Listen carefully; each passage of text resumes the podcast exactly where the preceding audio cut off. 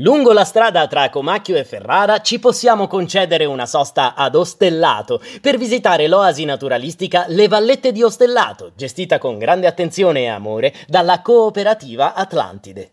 Lì possiamo rilassarci nella natura, fare un picnic, pesca sportiva e mangiare bene spendendo poco all'osteria dell'oasi. Decisamente è uno dei posti dove fermarsi mezza giornata se si è in viaggio con i bambini. Per chi vuole invece regalarsi un'esperienza enogastronomica da ricordare, a 10 km dall'Oasi si trova l'osteria Colpa d'Alfredo, segnalato nella guida enogastronomica Il Mangerozzo fra i mille ristoranti dove andare a mangiare almeno una volta nella vita.